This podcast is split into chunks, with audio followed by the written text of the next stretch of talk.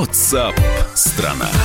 Продолжается наш прямой эфир. Меня зовут Михаил Антонов. Мы спросили несколько минут назад, сколько же вы уже потратили на подарок. Я не буду спрашивать, сколько вы еще потратите, но во сколько, в какую сумму это обойдется вам празднование Международного женского дня. Ну, здесь разные варианты. Две тысячи, две с половиной. При этом спасибо, что не пишете, что именно куплено на эти деньги. Той суммы, которую вы пишете, этого вполне достаточно. Десять тысяч рублей, это Сергей написал. Писал. Для меня тысяча рублей, обещание, что закончу строительство, это самое сложное. Ну да, некоторые обещания, кстати, в качестве подарка принимают. Как быть, если подарок на восьмое марта купил, а жена сильно испортила настроение? Стоит ли теперь дарить? Так у вас впереди еще два дня. Подождите, может быть, помиритесь. Я даже могу подсказать способ, как мириться муж с женой. Ну, ладно.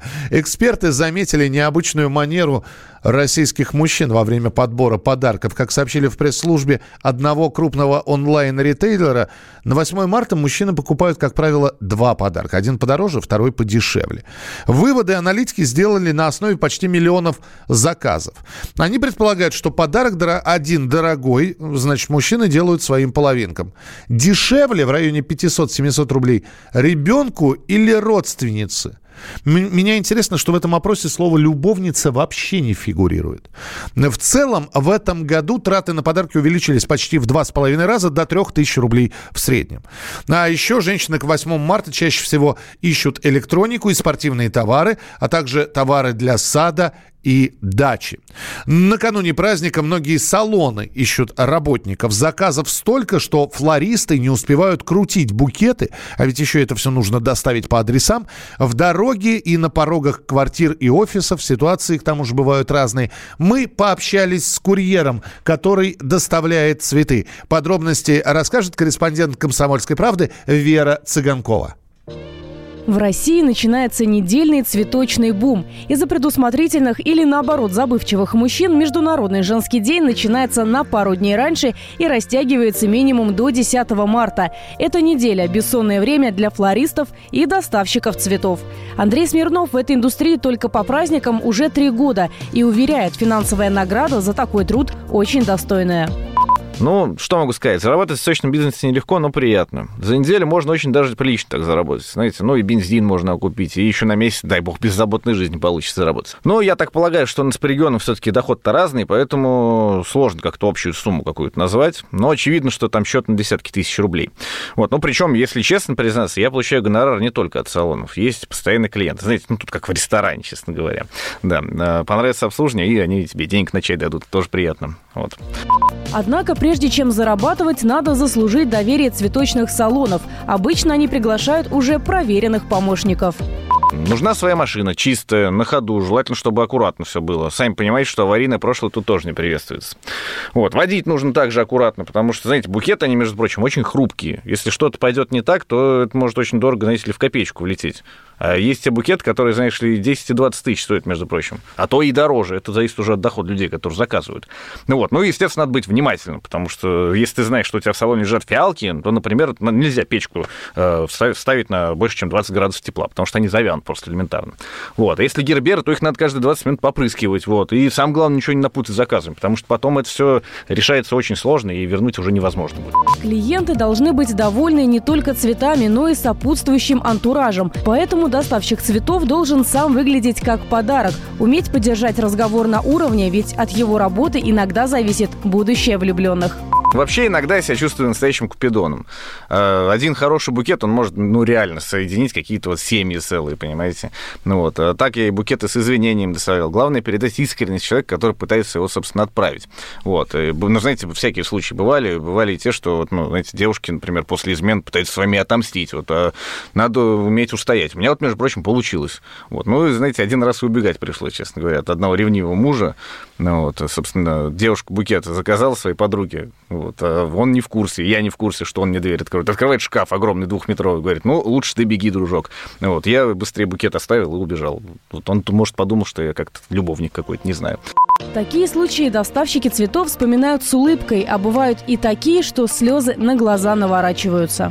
Мужчина, он уехал в Москву, у него там, я так полагаю, свой бизнес какой-то, вот, а мать у нас здесь осталась в нашей, так скажем, провинции. Вот, и у нее юбилей, восемьдесят лет, он большущий букет заказал, я приезжаю, бабушка открывает, и как вот цел падает прям, и бормочет что-то. Я к ней говорю: женщина, что с вами случилось, что такое? Она бормочет: Сереженька, родненький, приехал, сынок, мы не забыл про меня. Я-то не Сереженька, вот. Ну, а как ей сказать? Что, не скажу же я, что я не ее сын. И так сердце у женщины разбито. Пришлось, конечно, как-то с ней поговорить, но актерствовать тоже не стал, знаете. Я не, это, не заканчивал никаких театральных. Вот. Поэтому как-то, ну, пришлось зайти посидеть, поговорить. Чаёк попили, успокоил, узнал про сына. Вот. Но все равно грустно это, конечно. Надо вот... Сейчас, если есть возможность, хотел бы передать им: Серега, если ты слушаешь радио, пожалуйста, приедь к матери. Она очень-очень сильно тебя ждет. Ну а на заметку всем дарителям: при заказе цветов надо выбирать проверенные фирмы. Часто в интернете под праздники появляются салоны-фейки. Деньги за букеты берут нешуточные, только никто этих цветов, кроме как на картинках, не видит. Так что читайте отзывы и по возможности дарите букеты сами. Никакие подарки не заменят общение с родными и любимыми людьми. Вера Цыганкова специально для радио «Комсомольская правда». И Вере можно просто поаплодировать за эту финальную фразу. Знаете, действительно, никакого подарка не надо, когда есть хорошее общение, взаимопонимание, когда семья вся в сборе, а впереди три дня выходных. Ну, у кого-то три, кто-то пораньше выйдет на работу.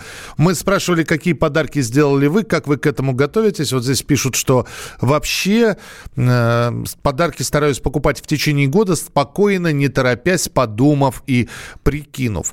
Здесь еще одна новость появилась. И эта новость уже... Я сейчас к женщинам обращаюсь. Если рядом женщин нет, уважаемые слушатели, передайте своим вторым половинкам.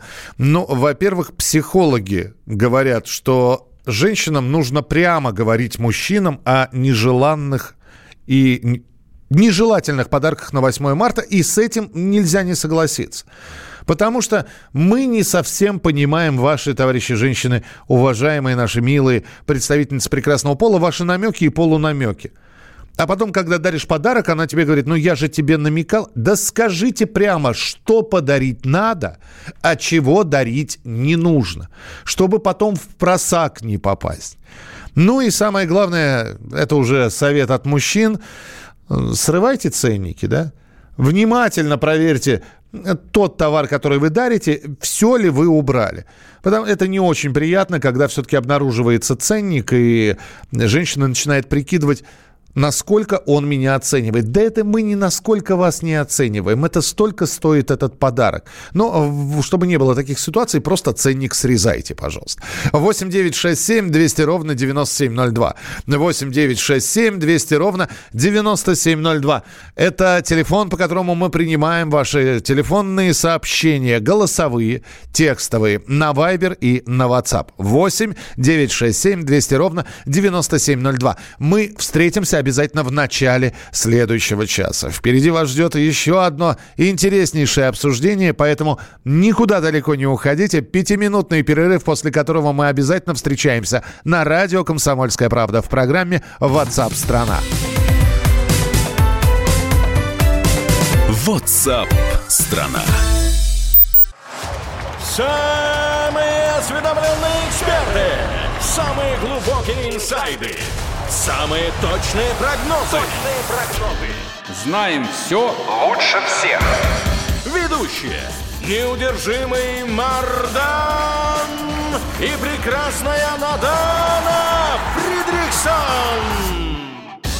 Первая радиогостинная «Вечерний диван» на радио «Комсомольская правда». Два часа горячего эфира ежедневно по будням в шесть вечера по Москве.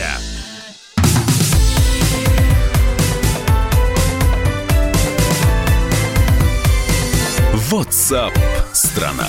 Продолжается прямой эфир программы WhatsApp страна с вашими сообщениями, с вашими комментариями, со свежими оперативными темами, с рассказом о том, а что нас будет ждать дальше. Мы начало этой недели, если вы помните, как раз э, начинали с того, что вы посмотрите, э, нефть, цена на нее за баррель нефти падает, курс доллара растет, курс евро растет, а рубль ослабляется. И вот финал недели, что мы видим?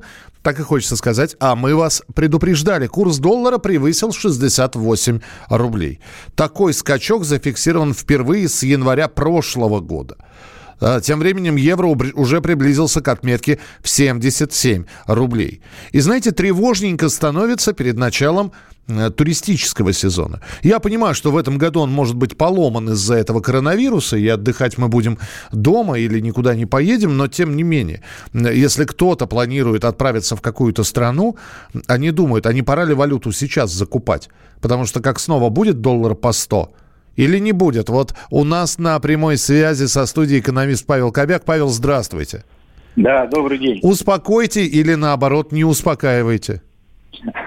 Успокаиваю. Так. Успокаиваю всех. Значит, первое правило – никогда не надо обращать внимание на всю информацию, которая есть. Нужно брать и анализировать то, что было до этого.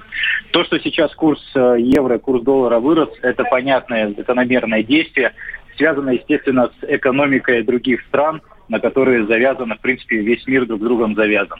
И поэтому сейчас повышение такого курса, это связано еще с тем, что иностранные инвесторы выходят из российских активов, меняют деньги а, на иностранную валюту и, соответственно, переходят в какие-то другие инвесторские активы, например, как золото, которое тоже у нас сейчас растет.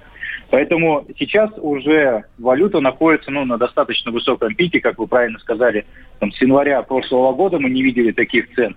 И покупать валюту сейчас означает просто поддаться той панике, которая создается вот, в информационном поле. Поэтому я считаю, что здесь нужно сохранять спокойствие.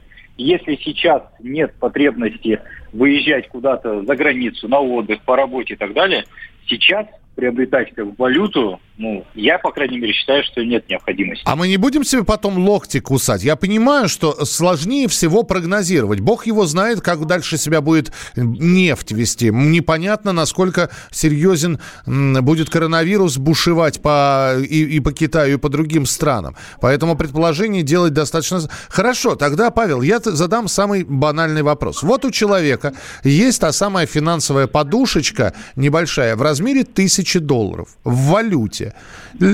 Что с ней делать? Пусть она так и лежит до лучших времен. Или, может быть, перевести в рубли и на эту тысячу а, счет открыть рублевый? Ну, во-первых, как написано в одной из книг, нужно в первую очередь сделать план инвестирования. И понять, что вы хотите, чтобы ваша эта тысяча долларов так и осталась тысячей долларов, или вы хотите, чтобы эта тысяча долларов превратилась через какое-то количество лет, например, в двести тысяч долларов. В идеале, чтобы осталось, чтобы инфляция не сожрала, а в, в, в суперидеале, чтобы это приносило, ну, чтобы деньги работали. Конечно. На сегодняшний момент э, есть возможность реализовать суперидеал, когда ваши тысячи долларов, которые есть в долларах, вы можете вложить в ценные бумаги, которые вам будут приносить стабильный доход. Например, как облигации. Облигации федерального займа, облигации иностранных компаний, облигации э, российских компаний. Они номинированы в иностранной валюте, в долларах, либо в евро. Но при этом вы получа, постоянно получаете купонный доход. Это аналогично вкладу в банки, только проценты по ним раза в два выше, чем в банке, если вы сейчас пойдете, положите эту тысячу на вклад. Понятно. Но как минимум, да. в любом случае, нужно эту тысячу не держать дома, а положить ее в банк, чтобы вам начислялось хотя бы там два-три процента годовых, чтобы у вас уже шел прирост, а не наоборот оно съедалось. Все, совет услышали, Павел, спасибо большое. Павел Кобяк, экономист. Итак, цена нефти марки Brent рухнула на четыре процента, ниже пробили этот порог в пятьдесят долларов, сорок семь девяносто два доллара за баррель. На таких уровнях последний раз нефть торговалась в июле две тысячи семнадцатого года, то есть два с половиной года назад. Курс доллара превысил шестьдесят восемь рублей. Евро к отметке семьдесят семь рублей за один евро приблизился. Мы не нагнетаем, мы просто информируем. Я это говорю спокойно, потому что у меня ни долларов, ни евро нет. Я как-то все в отечественных ассигнациях храню. Ну, а впереди вас ждет программа, которая тоже про отечественное будет говорить. О России с любовью в программе WhatsApp страна. WhatsApp страна. Я придумал такой сюжетный ход. Давайте я скажу некую чудовищную вещь. Это будет неудивительно. Скопление мигрантов – это не прогрессивная тема, не техническая, а стереотипная. среди впечатлений моей юности через запятую идут трипы кислотные, наркотические, и благодать в церкви на праздник Троицы. Олег, да. А вас случайно в Лондоне не завербовали там на какую-то знаете... лондонскую разведку? Программа «Кашин-Голованов. Отдельная тема». По будням в девять вечера по Москве.